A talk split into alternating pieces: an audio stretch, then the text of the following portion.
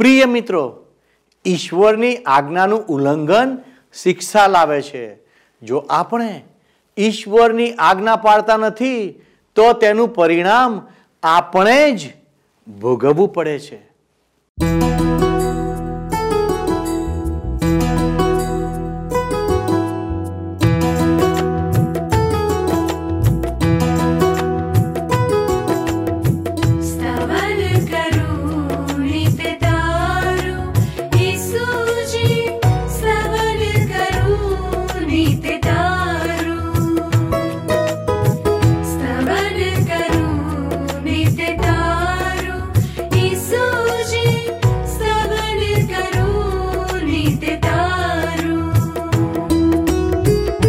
आज सवा साधु सुनि आज सवा साधु सुनि महिमा करु प्रभु तार। महिमा करु प्रभु तारता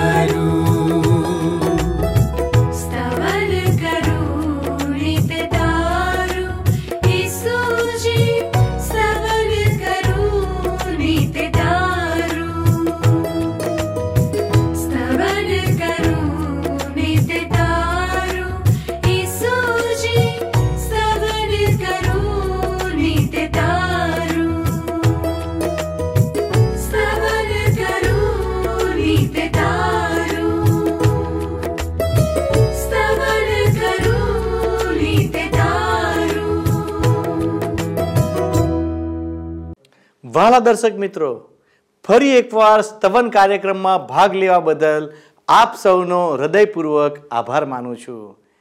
આજે આપણે બાઇબલમાંથી ગણનાના પુસ્તકમાંથી એકવીસ અને બાવીસમાં અધ્યાયનો અભ્યાસ કરીશું, જેમાં ઈશ્વરે તેમના હેતુઓને સિદ્ધ કરવા માટે ઇઝરાયેલીઓનો ઉપયોગ કર્યો હતો. મુઆબના રાજા બાલાકે બલામને ઇઝરાયેલીઓને શ્રાપ આપવા માટે ભેટો દ્વારા લલચાવ્યો હતો.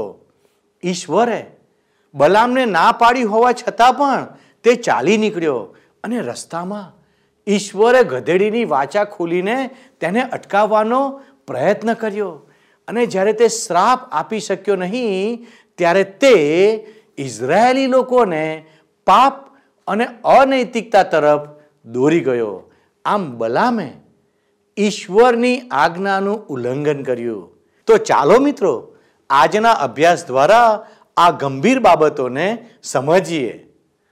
પ્રિય મિત્ર, આપણે એકવીસમાં અધ્યાયની એકથી ચાર કલમો પહેલાં જોઈશું. ગણનાનું પુસ્તક એકવીસમો અધ્યાય એકથી પાંત્રીસ કલમો જોઈએ અને પછી બાવીસમાં અધ્યાયની એકથી એકતાળીસ કલમ જોઈએ. પ્રથમ આપણે એકવીસમાં અધ્યાયની પહેલી ચાર કલમો જોઈએ. લખ્યું છે, અને કનાની રાજા અરાદ, જે નેગેબમાં રહેતો હતો, તેણે એવી ખબર સાંભળી કે ઇઝરાયેલ અથારીમને માર્ગે આવે છે. અને તેણે ઇઝરાયેલની વિરુદ્ધ લડાઈ કરીને તેઓમાંના કેટલાયકને પકડી લીધા. અને ઇઝરાયેલે યહોવાની આગળ માનતા માનીને કહ્યું, જો તું આ લોકોને મારા હાથમાં ખજીત સોંપે, તો હું તેઓના નગરોનો પૂરો નાશ કરીશ. અને યહોવાએ ઇઝરાયેલની વાણી સાંભળીને કનાનીઓને તેઓના હાથમાં સોંપી દીધા અને તેઓએ તેઓનો તથા તેઓના નગરોનો પૂરો નાશ કર્યો અને તે જગાનું નામ હોરમાહ કહેવાયું. અને તેઓ ઢોર પર્વતથી સુફ સમુદ્રને માર્ગે અદોમ દેશની હદની બહાર રહીને ચક્રાઓ ખાઈને ચાલ્યા અને રસ્તાની લંબાઈના કારણથી લોકોનો જીવ બહુ અધીરો થયો. હવે અરણ્યમાંની ઇઝરાયેલી લોકોની મુસાફરીમાં આ એમનો પ્રથમ વિજય છે, મિત્ર. સ્પષ્ટ રીતે ઈશ્વરે એમને વિજય અપાવ્યો છે. જો કે એમણે રાતા સમુદ્ર પાસેથી હોર પર્વત થઈને આગળ વધવું પડ્યું. રસ્તો કઠણ છે. અને લોકોના સિપાસ થઈ જાય છે. લોકો કચકચ કરે છે અને ફરિયાદો કરવા લાગે છે. આજે આપણે પણ ઘણી બધી વાર આવું કરીએ છીએ, મિત્ર. જીવન કઠણ બને ને? ત્યારે આપણે ફરિયાદો કરવા લાગીએ છીએ અને કચકચ કરવા લાગીએ છીએ. પાંચમી કલમ. પાંચમી કલમમાં લખ્યું છે, અને લોકો દેવની તથા મૂસાની વિરુદ્ધ બોલ્યા અને તમે એમને અરણ્યમાં મરી જવાને માટે મિસરમાંથી કેમ કાઢી લાવ્યા છો? કેમ કે અન્ન નથી ને પાણી પણ નથી ને અમારા જીવ આ હલકા અન્નથી કંટાળે છે. ઇઝરાયેલી લોકોની આ આઠમી વખતની કચકચ છે મિત્ર. ફરીથી એ લોકો ઈશ્વરે આપેલા માનના વિરુદ્ધ કચકચ કરે છે. તમને યાદ હોય મિત્ર તો અગાઉ મિશ્રિત લોકોના સમૂહે એમને માનના વિશે કચકચ કરવા પ્રેર્યા હતા ઇઝરાયેલી લોકોને. માનના દરેક રીતે પોષણયુક્ત અને સ્વાદિષ્ટ આહાર હતો, એમ છતાં પણ એમણે કચકચ કરી, ફરિયાદો કરી. કેટલી સહેલાઈથી કચકચ અને ફરિયાદ કરવામાં આવે છે. ખાસ કરીને ઈશ્વરને લગતી બાબતોમાં આપણે કેટલી બધી વખત ઈશ્વરનો આભાર માનીએ છીએ, મિત્ર? કેટલી બધી વખત? અને આપણા પ્રત્યેની એમની ભલાઈમાં આનંદ કરીએ છીએ. કેટલી વખત કેટલી વખત ઈશ્વરનો આભાર માનીએ છીએ અને આપણા પ્રત્યેની ભલાઈમાં આપણે આનંદ વ્યક્ત કરીએ છીએ? હું માનું છું કે ઈશ્વર ઇઝરાયેલી લોકોની ફરિયાદોને કચકચથી હવે કંટાળવા લાગ્યા હશે. ઇઝરાયેલી લોકો કહે છે કે માનનાથી એમનો જીવ હવે કંટાળી ગયો છે. એમને હવે એ ખોરાક જોઈતો નથી. અરણ્યમાં લાવીને એમને મારી નાખવાનો આરોપ એ લોકો ઈશ્વર ઉપર મૂકે છે. તમે જુઓ ઈશ્વર એમની ફરિયાદોથી કંટાળી ગયા છે અને ઈશ્વર એમનો ન્યાય કરશે. છઠ્ઠી અને સાતમી કલમ જોઈશું. અને યહોવાએ લોકોમાં આજ્ઞા સર્પ મોકલ્યા. ને તેઓ લોકોને કરડ્યા અને ઇઝરાયેલમાંના ઘણા લોકો મરી ગયા અને લોકોએ મૂસાની પાસે આવીને કહ્યું, અમે પાપ કર્યું છે. કેમ કે અમે યહોવાની તથા તારી વિરુદ્ધ બોલ્યા છીએ. યહોવાની પ્રાર્થના કર કે તે અમારી પાસેથી સર્પોને દૂર કરે. અને મૂસાએ લોકોને સારું પ્રાર્થના કરી. અમે પાપ કર્યું છે. હવે તમે જુઓ મિત્ર, ઇઝરાયેલી લોકો કબૂલ કરવા તૈયાર થયા છે કે એમણે ઈશ્વર વિરુદ્ધ અને મીસા વિરુદ્ધ પાપ કર્યું છે. આપણે પાપી છીએ મિત્ર. અને પાપી તરીકે આપણે ઈશ્વર સાથે આરંભ કરવાનો હોય છે. મતલબ એ કે કોઈ માણસ નિષ્પાપી નથી. માણસ પાપી તરીકે જ ઈશ્વર પાસે આવે છે. ઈશ્વર સાથે મનુષ્યનો આરંભ એ રીતે જ થાય છે. ઈસુ ખ્રિસ્ત પાપી મનુષ્ય માટે મરણ પામ્યા અને તે પાપીઓને ચાહે છે. જો એ પ્રકારમાં તમારો સમાવેશ થતો ના હોય મિત્ર, તો ઈસુ ખ્રિસ્ત તમારા માટે નથી. ઈસુ ખ્રિસ્ત તો પાપીઓને ઉગારવા માટે આવ્યા હતા. ઇઝરાયેલી લોકોએ હવે ઈશ્વર પરના વિશ્વાસની સાબિતી આપવી પડશે. એ લોકો હવેથી સુધરી જશે એવું વચન આપીને ઈશ્વર પાસે આવી શકશે નહીં, કારણ કે એ લોકો સુધરવાના નથી. પરંતુ એ લોકો ઈશ્વર ઉપર વિશ્વાસ કરી શકે છે અને ઈશ્વર એમને વિશ્વાસને માર્ગે એમની પાસે આવવા પણ દેશે. આઠમી અને નવમી કલમ જોઈએ.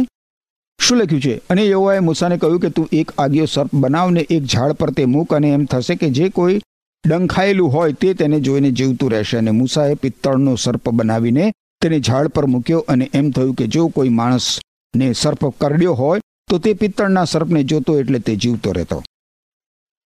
ઇઝરાયેલ લોકોએ વિશ્વાસથી પિત્તળના સાપ સામે જોવાનું છે. વિશ્વાસ ના હોય તો પિત્તળના એ સર્પ સામે જોવાનો કોઈ જ અર્થ નહોતો. કદાચ આ લોકોમાંના કેટલાક લોકોએ એવું પણ કહ્યું હોય કે આ બધું વાહિયાત છે. એમને કદાચ બીજું કશુંક જોઈતું હોય, પિત્તળના સર્પ સામે જોવા કરતા? એમની દ્રષ્ટિએ કશુંક વધારે ભરોસાપાત્ર વધુ તાર્કિક એવું કંઈક એમને જોઈતું હોય, પરંતુ અલબત્ત જે માણસ પિત્તળના સર્પ સામે જુએ નહીં, તે મૃત્યુ પામે. ઈસુ ખ્રિસ્ત આપણા માટે પાપરૂપ થયા. એ ક્રુસ પર પ્રભુ ઈસુ ખ્રિસ્તે મારું અને તમારું સ્થાન લીધું, મિત્ર. ઈશ્વરે આવું થવા દીધું કારણ કે ઈશ્વર આપણને પ્રેમ કરે છે. પરંતુ મિત્ર, ઈશ્વર એમના પ્રેમ દ્વારા આપણો ઉદ્ધાર કરી શકે નહીં. વચનમાં એવું કહેવામાં નથી આવ્યું કે ઈશ્વરે દુનિયા પર એટલો બધો પ્રેમ કર્યો કે તેમણે દુનિયાને ઉગારી લીધી. ઈશ્વરે દુનિયા પર એટલો બધો પ્રેમ કર્યો કે એમણે પોતાનો એકનો એક પુત્ર પ્રભુ ઈસુ ખ્રિસ્ત અર્પી દીધો. હવે મિત્ર, ઈશ્વર તમારી પાસે એટલું જ માગે છે કે ઈસુ ખ્રિસ્તની સામે તમે જુઓ, જીવન પામો. કાં તો તમે આજે ઈસુ ખ્રિસ્તની સામે તમારા મુક્તિદાતા તરીકે જુઓ છો અથવા તો એ રીતે જોતા નથી, બસ. હવે મિત્ર ઇઝરાયેલી લોકો આગળ વધે છે. જુઓ, એકવીસમો અધ્યાય, તેર અને સોળ કલમો જોઈએ. તેરમી કલમ અને સોળમી કલમ. તેરમી કલમમાં લખ્યું છે, ત્યાંથી તેઓ ચાલ્યા અને આર્નોનની બીજી બાજુએ છાવણી કરી અમૂર્યોની સરહદથી શરૂ થનારા અરણ્યમાં તે છે. આર્નોન તો મોવાબની સરહદમાં મોવાબ તથા અમૂર્યોની વચ્ચે છે. અને પછી સોળમી કલમ આપણે જોઈએ. સોળમી કલમમાં લખ્યું છે. શું લખ્યું છે? અને ત્યાંથી બએરની પાસે તેઓ આવ્યા એટલે જે કુવા સંબંધી યહોવાએ મૂસાને કહ્યું કે, લોકોને એકઠા કરો ને હું તેઓને પાણી આપીશ, તે જ તે છે. હવે આગળ જુઓ મિત્ર, અહીં કેવી જુદી વાત છે. અહીં પ્રથમ વખત એ લોકો ઈશ્વરના યશોગાન અને આભાર ગાન ગાય છે. અત્યાર સુધી તો આ લોકો ફરિયાદો કરતા હતા, કચકચ કરતા હતા અને ફરિયાદોના સૂર અને કચકચના ગીતો ગાતા હતા. પણ હવે એ લોકો ઈશ્વરનું યશોગાન ગાય છે. તમે જુઓ સત્તરથી વીસ કલમો. ત્યારે ઇઝરાયેલે આ ગીત ગાયું. હે કુવા, તારા ઝરણા ફોડ, તેને તમે ગાયન કરો. જે કૂવો અધિપતિઓએ ખોદ્યો, જે કૂવો નિયમ સ્થાપકની આજ્ઞાથી લોકોના આગેવાનોએ પોતાની લાકડીઓથી ખોદ્યો, તેને ગાયન કરો. અને અરણ્યથી તેઓ મન્ના નાહ ગયા અને મનાનાહથી નાહલી એલ અને નાહલી એલથી બામોથ અને બામોથી તેઓ મોઆબની સીમમાંની ખીણમાં પિસઘા જે યસીમોન સામે છે તેની ટોચે ગયા. ઈશ્વરે એમને પાણી પૂરું પાડ્યું. એટલા માટે એ લોકો ઈશ્વરનો આભાર માને છે. ઇઝરાયેલના અધિપતિઓએ અને શ્રીમંતોએ એ કૂવો ખોદ્યો હતો. એકવીસમી કલમ જોઈશું? એકવીસમી કલમ જુઓ. અને ઇઝરાયેલે અમોરીઓના રાજા સિંહોનની પાસે માણસોને મોકલીને કેવડાવ્યું.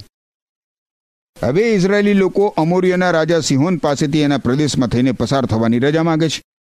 સિહોન એમની વિનંતીને માન્ય કરતો નથી અને ઇઝરાયેલની સામે લશ્કર લઈને ચડાઈ કરે છે. ચોવીસમી કલમ. શું કહે છે ચોવીસમી કલમ? અને ઇઝરાયેલે તરવારની ધારથી તેને માર્યો અને આર્નોનથી યાબ્બોક સુધી એટલે અમ્માન પુત્રોના દેશ સુધી તેના દેશને કબજે કર્યો, કેમ કે અમ્મોન પુત્રોનો પ્રાંત બળવાન હતો. ઈશ્વરે ઇઝરાયેલી પ્રજાને સિહોન સામે વિજય અપાવ્યો, મિત્ર. તેત્રીસમી કલમ જુઓ. અને તેઓ વળીને બાશાનને માર્ગે ગયા અને બાશાનનો રાજા ઓગ પોતે તથા તેના સર્વ લોક એટ્રેયની પાસે યુદ્ધ કરવા સારું તેઓની સામે નીકળી આવ્યા. ઈશ્વરે મૂસાને કહ્યું કે એણે બાસાનના રાજા ઓગથી ગભરાવવું નહીં. ઇસરાયેલી લોકો એ ઓગ રાજા, એના કુંવરો અને એની પ્રજાની કતલ કરીને બશાંત પ્રદેશ જીતી લીધો. ઇઝરાયેલી લોકો હવે આગળ કૂચ કરી રહ્યા છે. વારું મિત્ર, આપણે હવે ગણનાનો બાવીસમો અધ્યાય જોઈએ. બાવીસમા અધ્યાયની પહેલી ત્રણ કલમો જુઓ. અને ઇસરાયેલ પુત્રો આગળ ચાલ્યા અને તેઓએ મુઆબના દેશમાં યરદનને પેલે પાર યરીખોની પાસે છાવણી કરી અને ઇસરાયેલે અમોરીઓને જે કર્યું હતું તે સગળું સિપ્પોરના દીકરા બાલાકે જોયું હતું. અને મોઆબ તે લોકોથી બહુ બીધો કેમ કે તેઓ ઘણા હતા અને ઇઝરાયલ પુત્રોના કારણથી મોઆબ ત્રાસ પામ્યો. તમે જોઈ શકો છો મિત્ર કે ઇઝરાયેલી લોકો હવે વચનના દેશમાં પ્રવેશવા તૈયાર છે. મોઆબ દેશના રાજા બાલાકે જોયું કે અમોરીઓના રાજા અને બશાનના રાજા ઓગનું શું થયું? બાલાક રાજા વિચારતો હતો કે આ ઇઝરાયેલી લોકોને પોતાના દેશમાંથી કઈ રીતે દૂર રાખવા અને શું એણે એમના પર હુમલો કરવો?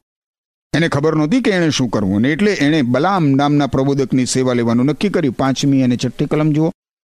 અને તેણે બેઓરના દીકરા બલામને બોલાવવા સારું. પેયોર કે જે નદી પર છે ત્યાં, એટલે તેના લોકના પુત્રોના દેશમાં માણસોને મોકલીને કહેવડાવ્યું જુઓ, મિસરમાંથી એક દેશ જાતિ આવી છે. જુઓ, તેઓએ પૃથ્વીની સપાટીને ઢાંકી દીધી છે ને તેઓએ મારી સામે પડાવ નાખ્યો છે. તો હવે કૃપા કરીને આવ. આ લોકોને મારે સારું શાપ દે.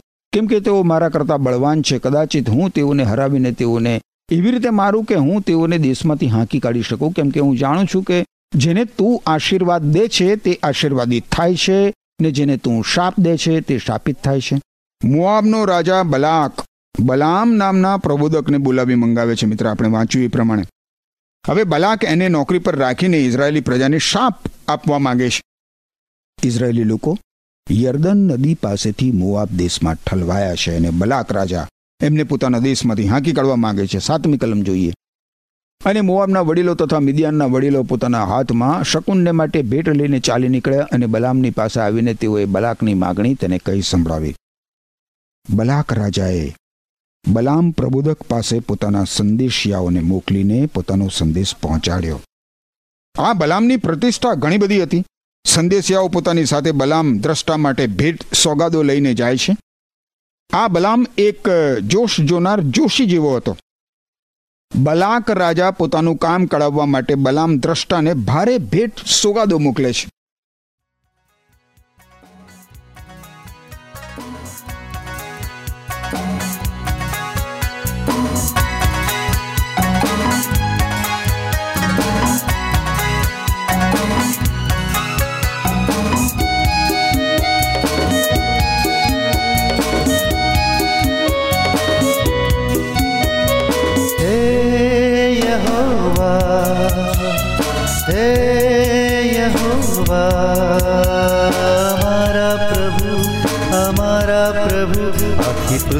મના તારું કેવું મહાન એ સૌથી મહાન એ સૌથી મહાન નવો મંડળની ઉપર ઠરાવ્યો છે તે તારો મહિમા પરંપાર નવો મંડળની ઉપર ઠરાવ્યો છે તે તારો મહિમા પરંપાર હે યહોવા અમારા પ્રભુ અમારા પ્રભુ આખી પૃથ્વીમાં ના તારું કેવું મહાન એ સૌથી મહાન એ સૌથી મહાન નવો મંડળની ઉપર ઠરાવ્યો છે તે તારો મહિમા પરંપરા નવો મંડળની ઉપર કરાવ્યો છે તે તારો મહિમા પરંપાર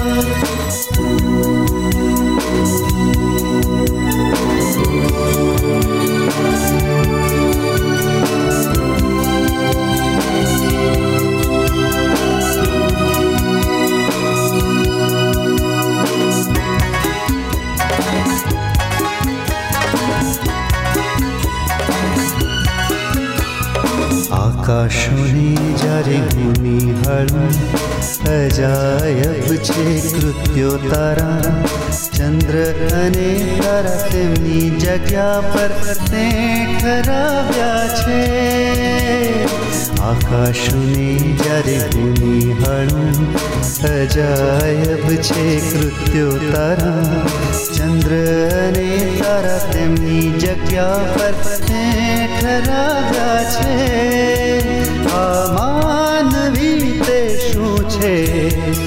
તેનું સ્મરણ તું કરે. આ મનુષ્ય પુત્ર શું છે કે તેની ખબર તું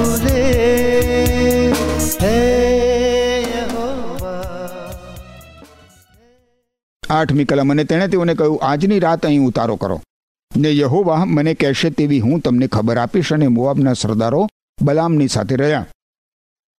અહીં એવું લાગે છે કે બલામ ઈશ્વરના મનને જાણવાનો સનિષ્ઠ પ્રયાસ કરે છે. દેખીતું છે કે બલામ ઈશ્વર સાથે સંપર્ક ધરાવે છે. હવે નવથી અગિયાર કલમો જોઈશું.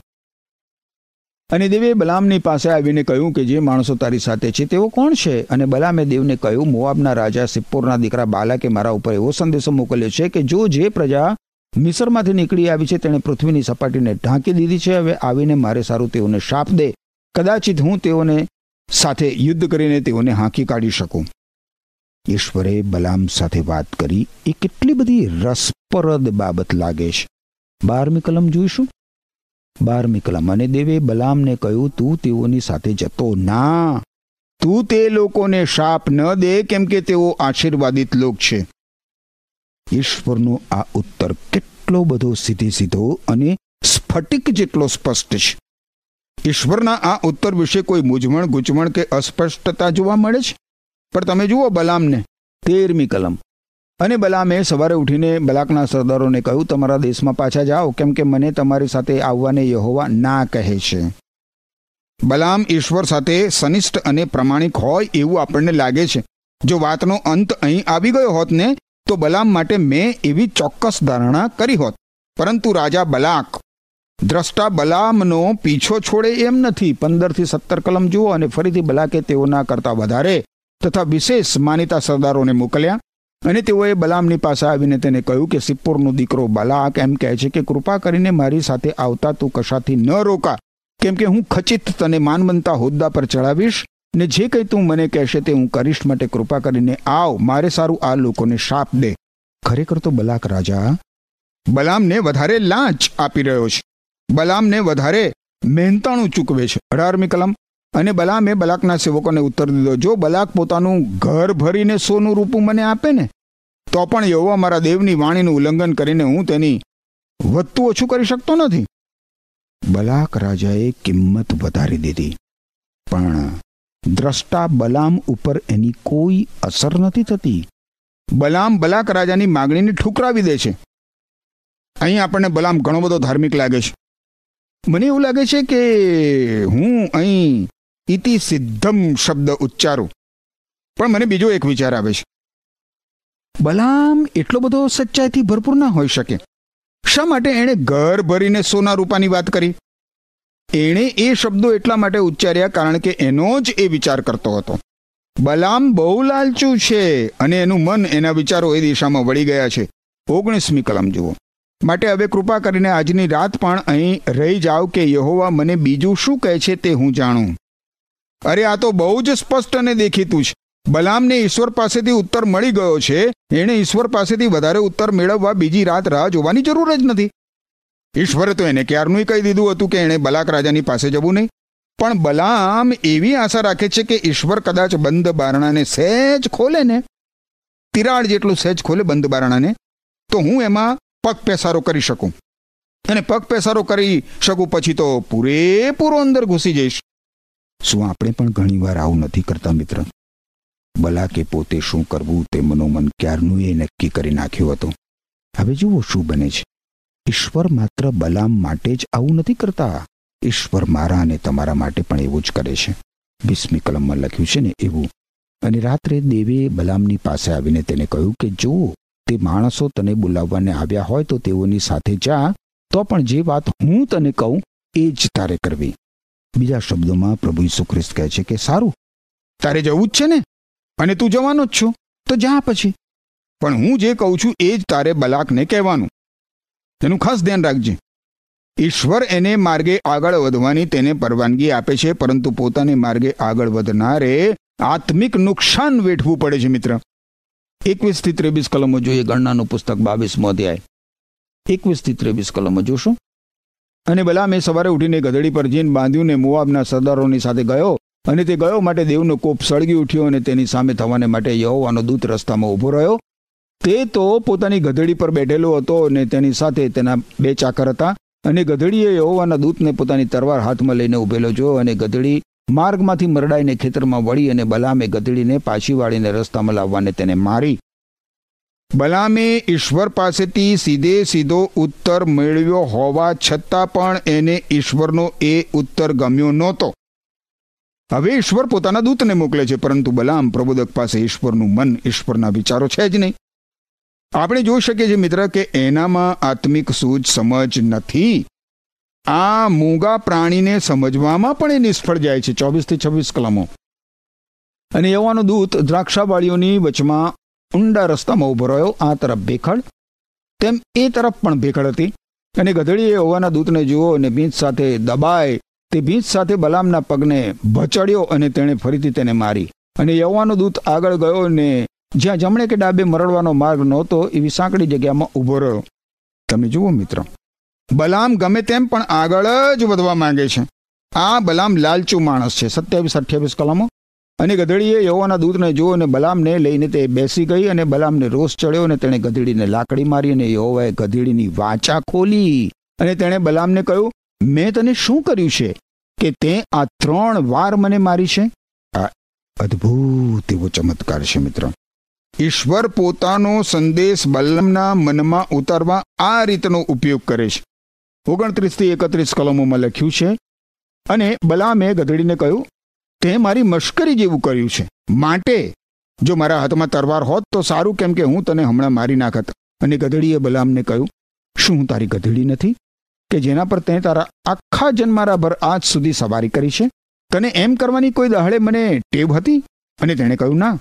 ત્યારે યહોવાએ બલામની આંખો ઉઘાડીને તેણે યહોવાના દૂતને પોતાની તરવાર હાથમાં લઈને માર્ગમાં ઉભેલો જોયો અને તેણે માથું નમાવીને તેને દંડવત કર્યા. ઈશ્વરના દૂતે ફરીથી બલામને ચેતવણી આપી કે તેણે ઈશ્વર તેને જે કહે એ જ બોલવું. બલામ એ પછી બલાક રાજાને મળવા આગળ ચાલે છે.